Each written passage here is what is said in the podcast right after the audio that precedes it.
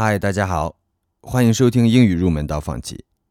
今天是二零一七年二月二十二日，英语入门到放弃的第四期节目，让我们来好好说话。呃，这个 project 的 schedule 有些问题，另外 cost 也偏高，目前我们没法 confirm 手上的 resource 能不能完全 take 得了。Anyway，我们还是先 pilot 一下，再 follow up 最终的 output，看能不能 run 的比较 smoothly。更重要的是 evaluate 所有的 cost。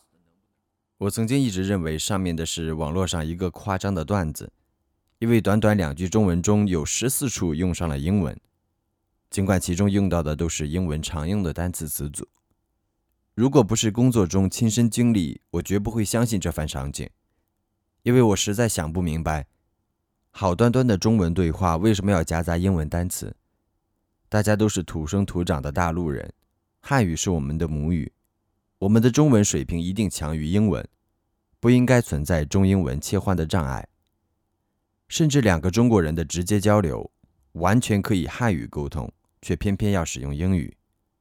曾经一个同事需要我的护照首页和签名页，这实在只是一句简单的汉语的事儿，可他非要用几个 of 连接了一长串的英文，我实在看不懂他想要什么。就用中文问他是不是想要照片页和签名页，然后他又用了一个更复杂的英语从句来表述他想要的。于是我干脆把手上的整本护照扫描件发给了他，他再次用英文回复我，并附了一个样本实例供参考。这件事才结束。在外企，我其实并不反对说中文时夹带一些英语单词，效率优先，这是我对说话中英文夹杂是否合适的判断标准。就是一个词或者一句话，使用什么来表达，能够最快速、最高效的让听者明白、理解，不产生歧义，无需大脑进行额外的运算。这既包括中文夹杂英文，也包括为了追求中文纯净度，刻意将英文都转换成中文。公司里有人会觉得厌恶，认为这么说话阴阳怪气，是装的体现；有人可能又会觉得正常。因为这样的情况好像随时都在发生，无法避免。为什么有人喜欢这样说话？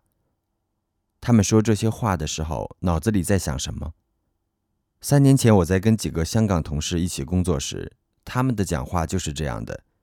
我理解是因为他们的普通话能力有限，有些词实在不知道应该如何使用中文来描述，所以在普通话中会夹带一些英语单词，因为这样对他们来说最省脑力。感谢收听，下期节目见。